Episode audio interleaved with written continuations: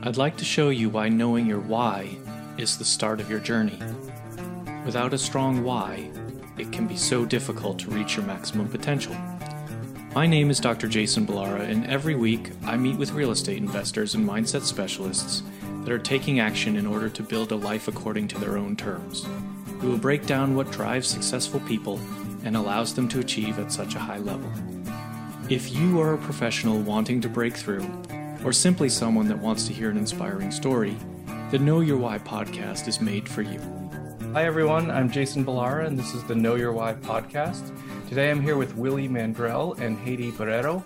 Uh, they are real estate investors in Boston, and um, I, which is, uh, as as I mentioned before we started recording, uh, exciting to me because that's where that's my hometown. So uh, I'm excited for this conversation. Thank you both for coming on today. Oh, we appreciate you having us. Yeah, thank you for having us. Well, why don't we start? Um, maybe you can tell us sort of how you got started in real estate. Give us a little bit about your background, and um, you know, kind of then we'll, we'll go from there. Yeah. Okay, Willie, you want to go first? I'll, I'll, let you go first. That's fine. Okay.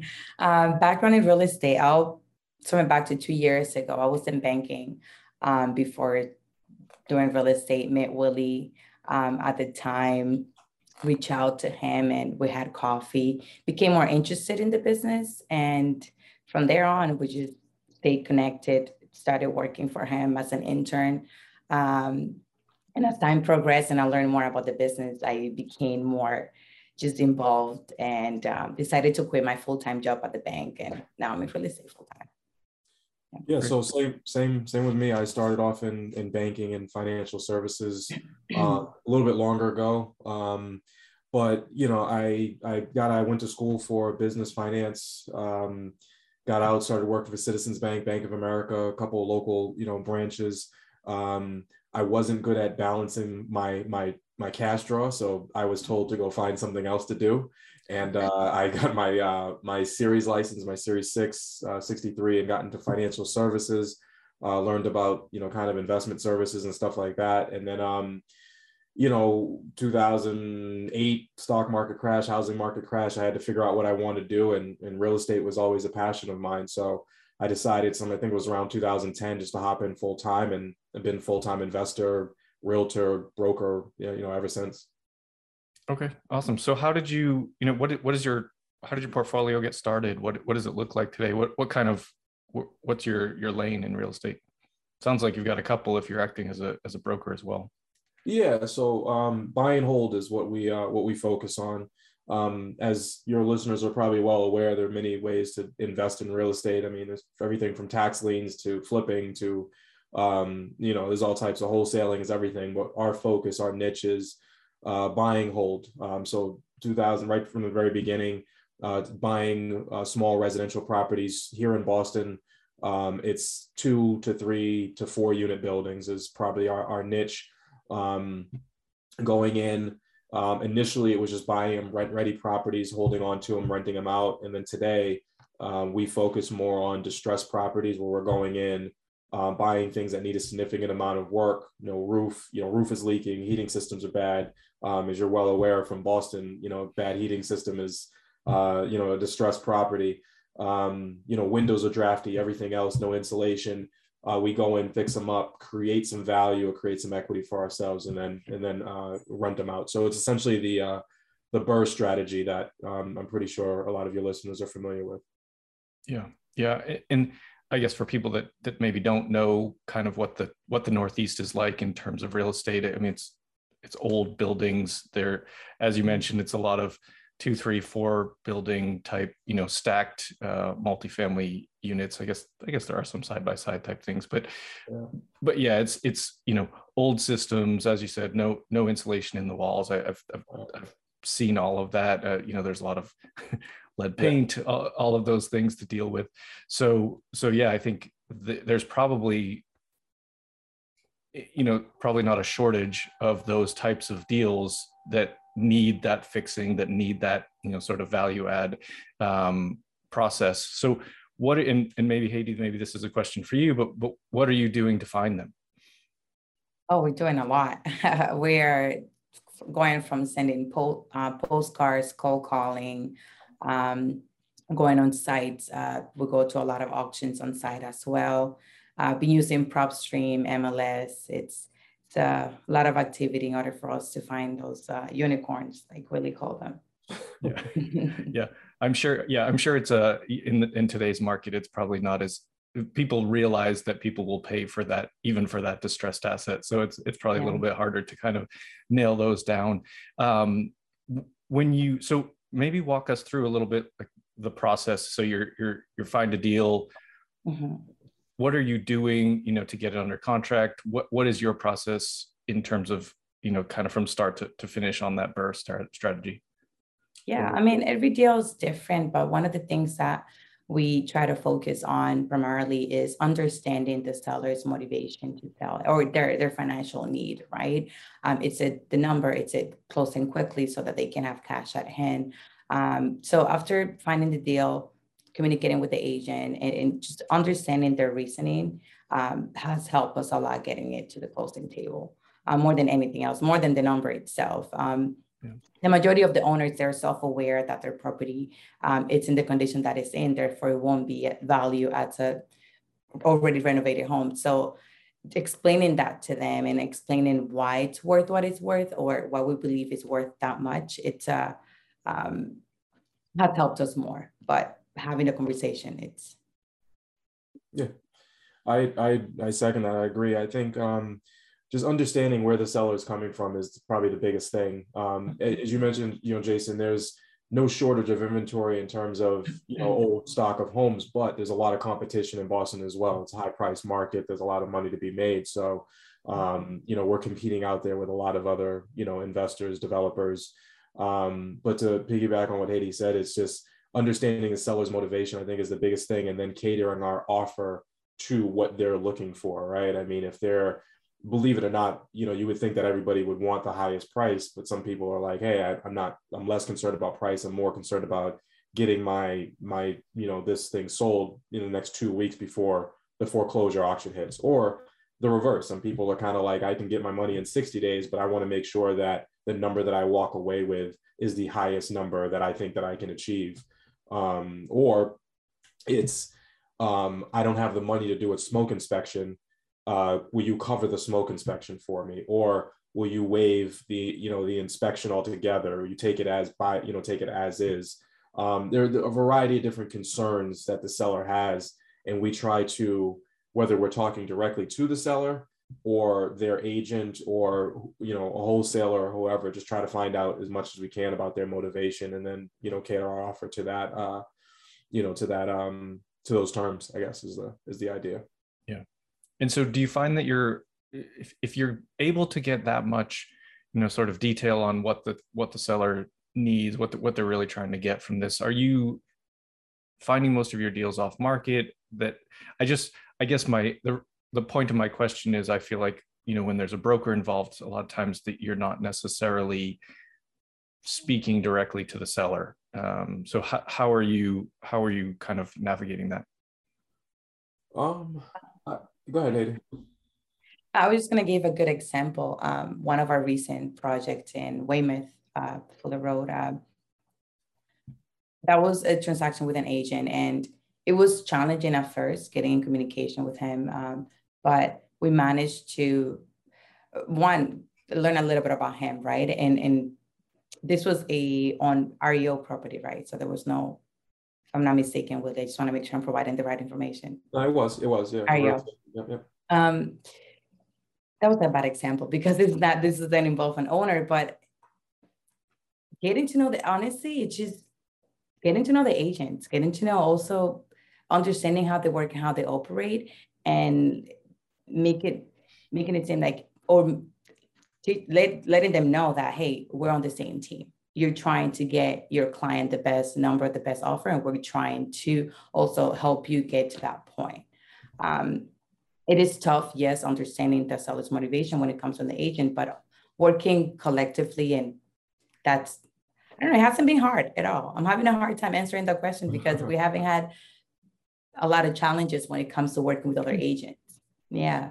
Yeah. So I'd say that one, his, you know, agents tend to be I think in you know to to to give you a little more feedback, I think it's communication thing. I think um, our biggest challenge, I think, is agents are at the end of the day. There's no, and this is I don't want to sound you know uh, condescending like I'm talking down to anybody, but there's no like communication class that you need to take or anything like that to become a real estate agent, right? I mean, anybody that you know anybody and their mother has their real estate license nowadays, and everybody's acting as an agent, so there's a certain level of professionalism or lack of professionalism that we sometimes have to kind of break through with certain agents. Um, uh, poor communication skills on their end, um, the lack of knowledge when it comes to working with investors. What what can we offer? What does a cash offer mean? What does no contingencies mean? So sometimes I think you know Haiti's biggest uh, obstacle is educating uh, other real estate agents about what we can do, how quickly we can do it, you know, and and, and kind of navigating that. And then sometimes it's just getting a hold of them. I mean, that's the biggest thing. I'm always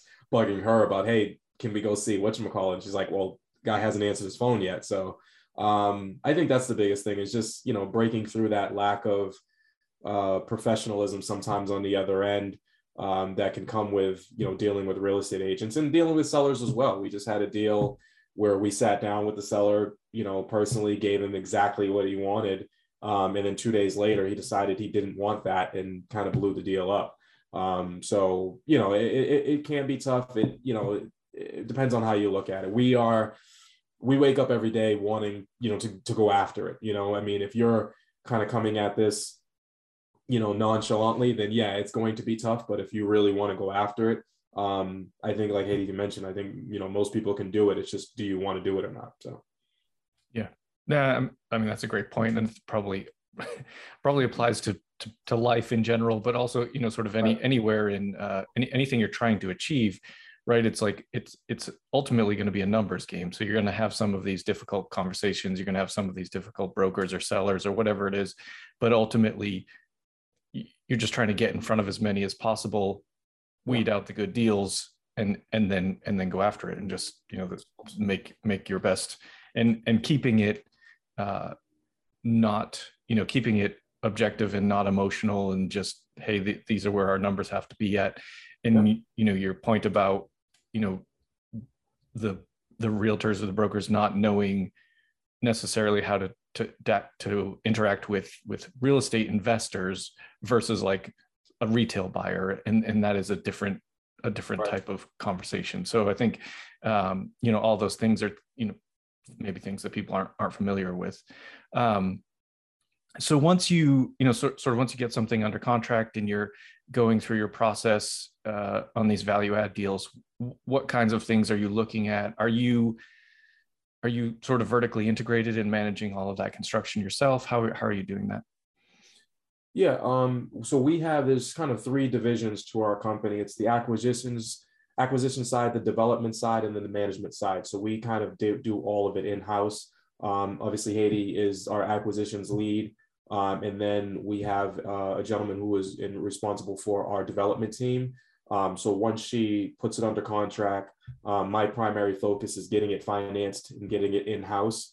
Um, we hand it over to the development team, and their their focus is um, you know, wh- whether it, it's all going to be, there's going to be three different types of projects that we do. One is kind of a simple cosmetic renovation, uh, a gut renovation, which means we're taking everything down to the studs, we're taking everything out, plumbing, electrical, and starting all over. And then a new construction project where we're basically going in and building up, you know, things from from the ground up. So depending on what project is coming down the pipeline, that development team we'll take it and either start, you know, uh, go getting permitting uh, for a new construction or, you know, tearing things apart or tearing out cabinets uh, if it's just a cosmetic rehab. Uh, and then from there, uh, working directly with our management team to say, okay, that we are, you know, 30 days from completion, two weeks from completion. Let's start getting the photographer in. Let's start getting a stager in, uh, getting the marketing together, and then handing it off to our management team where they take it, lease it up, and um, where it is held today. Mm-hmm. You mentioned um, financing, getting getting that. How how are you doing that? And I think that's a important thing for people to understand in terms of people that are operating at scale in, in real estate investing. Yeah, so um, that's one of the biggest things about scale is like I said, the more you learn about financing, the more you understand about it is i mean that's that's a necessity to scaling any real estate portfolio i think in the beginning most investors are going in they're buying their first property with some type of fha or here in boston it might be a mass housing loan little three and a half or three percent down um, even five percent down for those first couple purchases. You can kind of finagle uh, you know things. I think you know for me i had 10 units before i had to learn how to get creative with financing. Um, but for the most part uh, the BRRRR strategy, I can give you a you know a simple you know idea is let's say you know our perfect transaction is we're buying something at roughly 600,000 or let's call it 650,000 we're putting let's call it another 200,000 into it. Um, so we're we're buying it at 6 6 putting $200,000 into it. It's at 8 um, we're all in at 8 and it's worth a million when it's all said and done. If we can find those assets, and that's what Hades focuses on finding those distressed assets like that with that type of after repair value or ARV, um, we can create some significant value. So what we'd most likely do is try to close quickly, try to get in, um, use hard money. Uh, for those of you not familiar, hard money is just kind of a loan that you know is based on the property itself. Credit scores does have an issue. Um, your assets are less of an issue. They're, they're hard money lenders are looking at the property itself. We'll finance it with hard money, um, do the renovation, create the value. Again, buying it at six, putting two into it. We're into it for eight, eight fifty. It might be worth a million, a million, a little bit over. And now we're going back to a commercial lender, uh, uh, uh, uh someone who.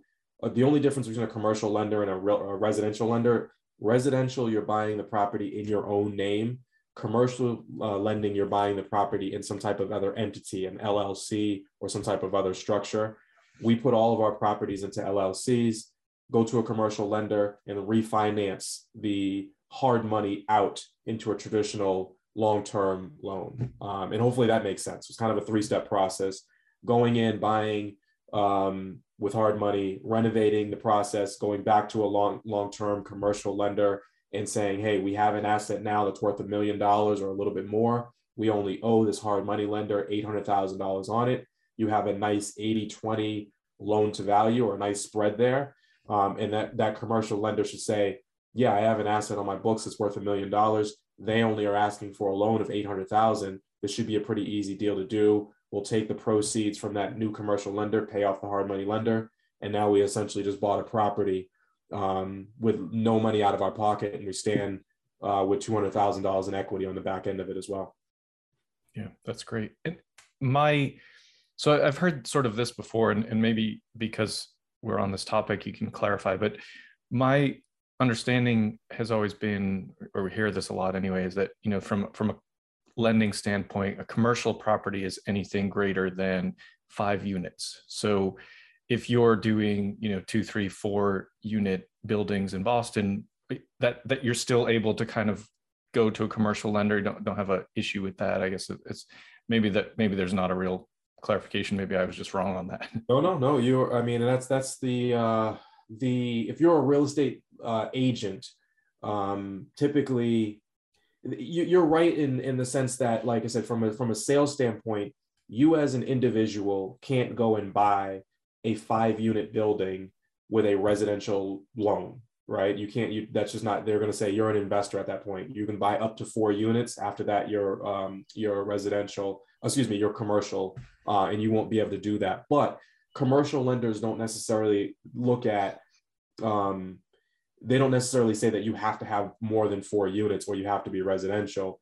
Commercial lenders will lend on a single family which i'm in the process of doing right now as long as it's held in a separate LLC, as long as it's held in a separate entity. The, the, the biggest thing is commercial lenders are not going to touch you if you are personally living there. That's number one. You can't you can't occupy the property, um, and it can't be in your own personal name. It needs to be in the name of an entity uh, like an LLC or a corporation or something like that. As long as those two things are met, you you're you're buying in an entity and you're not living there, you can buy a single, a double, a triple, and anything, you know, in between. It doesn't really matter. But you're right in the sense that the majority of commercial lenders are focused on five units or above, which would be the case in another, you know, city. But here in Boston, I mean, a typical single family, 600 to 700,000, um, you know, dollars. So, I mean, you know, a commercial lender would, you know, play in that space all day long as well, as long as it's, you're meeting that, uh, those entity requirements.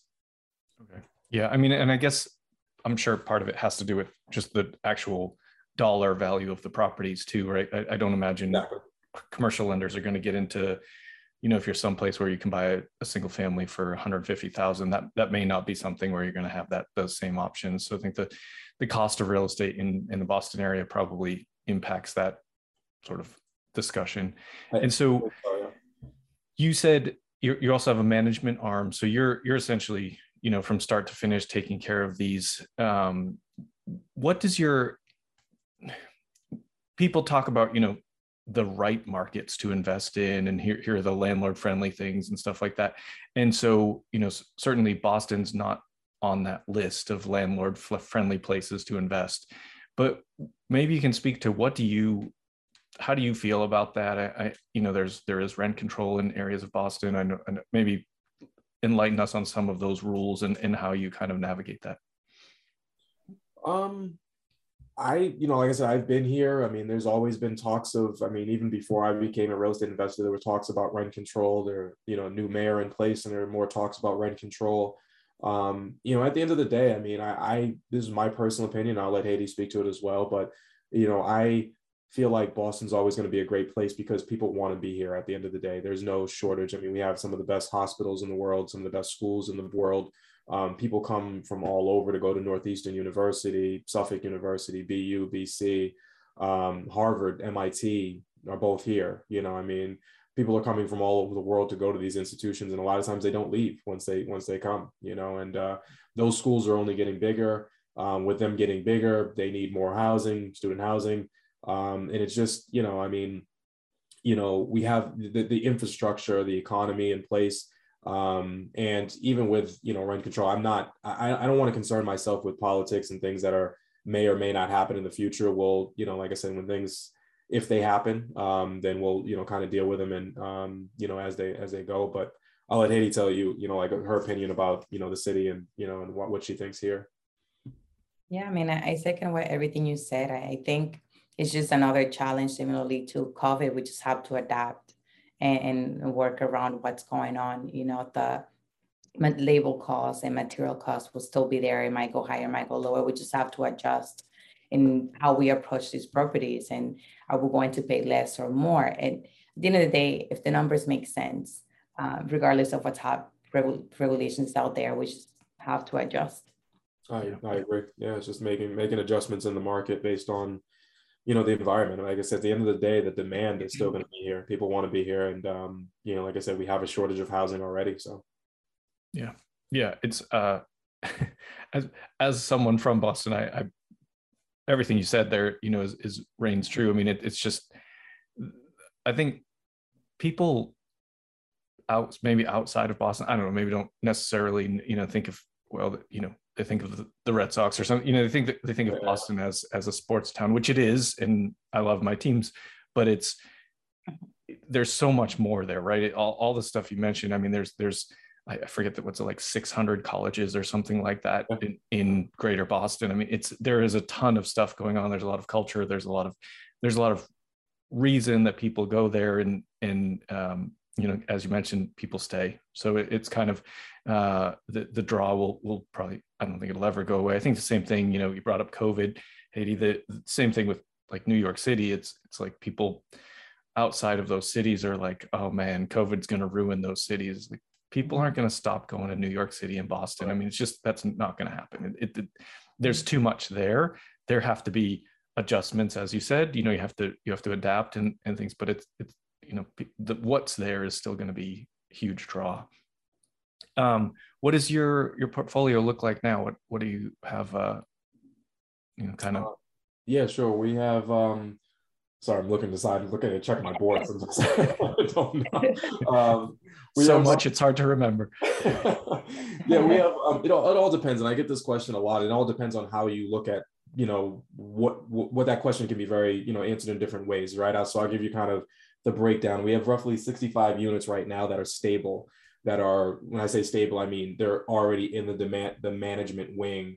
Um, tenants are there. They're you know rented up and leased up. We have right now another 16 to 18 units um, under construction in some various capacity. They're either being built, they're going through the zoning process right now. Um, so that's another 16 to 18 and another uh, 10 to 13 units uh, under contract right now to be built. Um, so our goal is to have, you know, uh, roughly 100 units uh, in the next 24 months um, over on that management side, stabilized uh, and, um, you know, fully fully leased up and tenanted, uh, all within the Boston area. And then we have a couple deals uh, right now that we're working on for our personal portfolios. We're trying to do some things with Airbnb. Uh, as we speak, we're trying to build up that um, that rental uh, short-term rental portfolio between the two of us, um, and then a couple flips that you know we are we're working on as well. Awesome, awesome. Yeah, I, I mean, I think that's. I honestly don't ask that question very often. Like, what's your unit count? I'm more just curious because because you're in Boston. I, I think you know when people are you know when you're looking at large multifamily and you talk about you know 100 units, sometimes that's one one deal, right? But Right, right, right. in in Boston that there's more of it happening but like that's not that's not really what's there that you don't have those you know giant uh, apartment complexes like like you might have in you know the suburbs of Atlanta or something like that it's it's more of these you know smaller things and so I I think Yeah, yeah, and and if you do, they're they're institutional buyers. They're Right. they're they're not.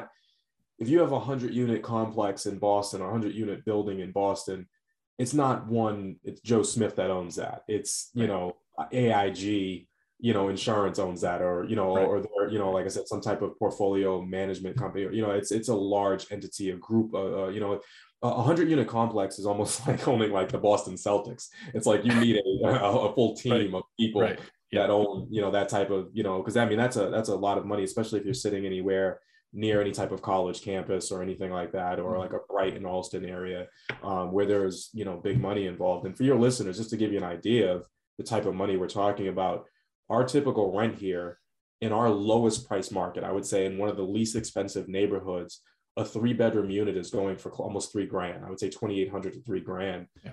um, some you know in our higher price markets those three bedroom units are going you know five or six thousand dollars in like a back bay or something like that um, maybe even more i mean i've rented apartments uh, during my you know uh, real estate days at $7500 for you know a three or four bedroom um, so the rents here are crazy definitely a lot of money to be made but our typical buy is a two three or four most likely a three or four because two is the rents just don't justify the cost uh, and they're really difficult to hold on to. So most of our stuff is threes.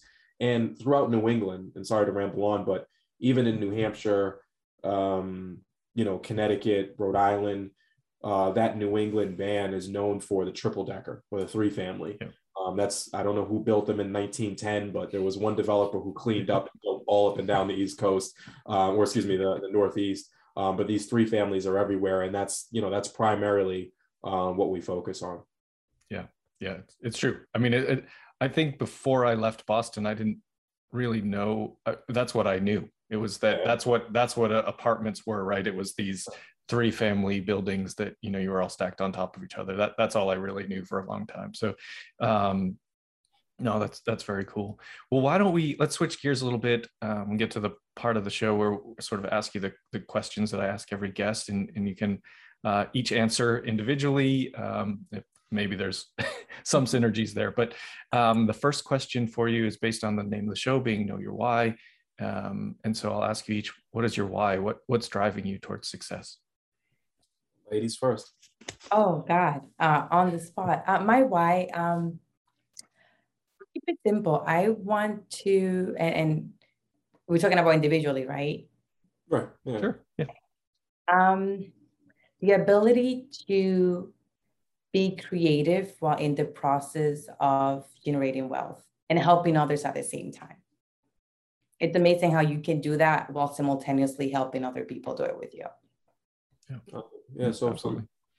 for me, it's changed over time. For me, um, Hades, I think, trying to be modest and trying. for me, it started off. I just wanted to get rich at first. You know, I mean, I was kind of like I I googled back then. I was like, how do people get rich? And I was like, the majority of people get rich either through the stock market or real estate. And I was like, stock market's not for me. I'm going to go into real estate. But I agree with her that it's. I, I like the idea that you can wake up every day and do something different you know, I'm in a sweatshirt some days. I'm in, you know, uh, you know, I'm going out and you know doing construction some days. I'm on, you know, working. I'm sitting down having lunch with bankers other days.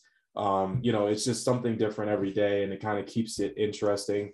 Um, my why now has changed a little bit as we, you know, get closer to, you know, um, you know, 100 units in portfolios, and why I think I'm I'm kind of more in line with Haiti that helping other people. You know, we do a lot around financial literacy as well. We've we started. Um, you know, uh, I organize, and Katie's the uh, uh, core, core organizer of Boston Wealth Builders.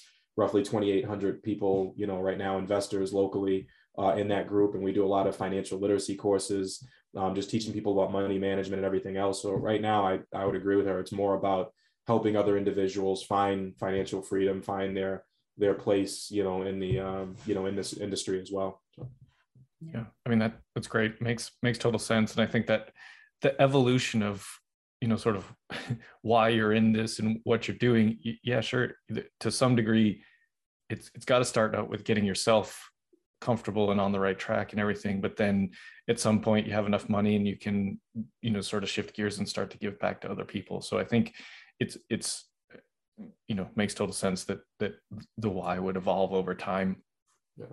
all right so here's one for you. Uh, tell us something about yourselves that not everybody knows, maybe isn't common knowledge, whether that's a, a special skill or hobby or you know something some something that that will let the listeners know you a little better.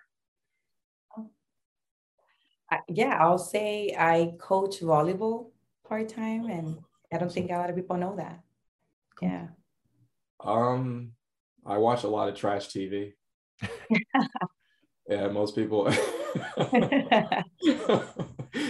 a lot of uh, you know 90 day fiance a lot of uh, married at first sight i don't know a lot of a lot of trash tv um, spend way too much time on netflix you probably wouldn't think of most people that are you know doing something any anything that's that's my kind of my downtime so yeah. that's something yeah. most people probably wouldn't know about me that's uh there are levels of trash TV, and I think that's a there are there are, pretty there are levels one. of trash TV. Yeah, I agree with that. that. There are certain levels good. to it. I love that. Um, okay, so next question is how uh, when people hear this and they want to maybe reach out, uh, how how would they get in touch with you? And we'll put it put it in the show notes. Yeah, uh, well, we have we're on social media as JJ Companies Inc. on Facebook and Instagram and YouTube channel as well. Um, the, yeah, the easiest way will be to reach out to us via Instagram at JJ Companies. Um, it'll have our contact info, phone number, email address right there. Yeah, I would agree. Uh, we're on YouTube. I think it's same thing. JJ, JJ, or W Mandrell on YouTube. Follow our YouTube channel. Subscribe. Um, we're going to be putting out a lot of um, you know good content in terms of following our journey and everything else. Same thing with uh, Instagram. Um, we're not too active on Facebook, but I would say Instagram and YouTube are probably the biggest two uh, to follow us out there. And then, you know, obviously, I think we're both on LinkedIn, Bigger Pockets, um, you know, and all that other good stuff out there. Okay, great. We'll put that stuff in the show notes. Last question for you both. Um, what piece of advice would you give to someone who's maybe getting started out in real estate and um, help them kind of get started and, and, you know, kind of reach the level of success that you have? I would say just do it, like regardless of the fear or the hesitation that you might have, just do it. You'll be alive at the end of the day. You'll be good the next day. Um, I mean, that's what I do that every day. I always tell Willie, I'm scared to do this. I don't know how to go about this, but I'm going to do it regardless. And having that mentality, it will get you to where you want to go. It'll challenge you. It'll make you realize the things that you need to work on and the things that um, will help you get to the next point. But if until you take action, um, it would be really hard to for you as a person to understand where is it that you need to work to um, grow and get to the level of success that you want to. Uh, focus focus on the long term. Um, you know, this is my just my personal opinion. Too many people in today's society are very short sighted. They want, you know, um, Instagram is great. We're on it. We pay attention to it, but Instagram gives you the uh, and social media in general gives you the uh, uh, the, the the this this fake image of that everybody is doing everything and they get it and they they want to put something in place and they get it tomorrow or next week or then the month after and it just doesn't work like that. You have um, you know Haiti hitting you know um, you know the real estate scene and you know but people don't see years of work behind the scenes years of dedication and, and time and, and learning and reading and everything else behind the scenes and the same thing with me it's you know i when i'm out there they don't see 4 a.m wake ups 5 a.m wake ups they don't see late nights they see this this image this podcast episode this whatever it may be um 65 units whatever it may be but you know um you have to focus on the long term you have to be able to put in the work now and you will not get paid for it next week. You won't get paid for it next month. You probably won't get paid for it next year. But um, if you're able to see five years out, 10 years out, real estate's a great place to be. You know, real estate is is always going to pay you. Um, not to drone on, but I, I tell everybody I do not see a tech solution for real estate, a tech solution for needing a roof over your head. It's always going to be a great business, right? You're never going to get knocked out. It's not like the iPhone 12 is going to come in and replace the iPhone 11. It doesn't work like that in real estate. You're, you know, people are, if you're a landowner, you're going to be successful. Buy now, wait, and uh, and be patient, uh, and it'll pay off for you. Yeah, that's that's fantastic advice. I think it's it truly is, you know, this this theme comes up a lot, but it truly is a, you know, it's not a get rich fast, but it's a get rich for sure. For sure right yeah. it's you know it's, it's nearly guaranteed you have to kind of have to screw it up really bad to not be successful as long as you stick with it and give it time. It, it's so uh, it's it's really great great piece of advice from from both of you. So um, we'll go ahead and end it there. Uh, thank you both for coming on. It was awesome. I, I really appreciate your all your um, your story and your and your advice and, and perspective. And uh, it was a lot of fun to talk about boston. So i I'm, we, we, uh, we appreciate you having us on. Awesome. Yeah, thank you for having us. Yeah absolutely. All right well we'll sign off there have a great day i'd like to show you why knowing your why is the start of your journey without a strong why it can be so difficult to reach your maximum potential my name is Dr. Jason Balara, and every week I meet with real estate investors and mindset specialists that are taking action in order to build a life according to their own terms. We will break down what drives successful people and allows them to achieve at such a high level.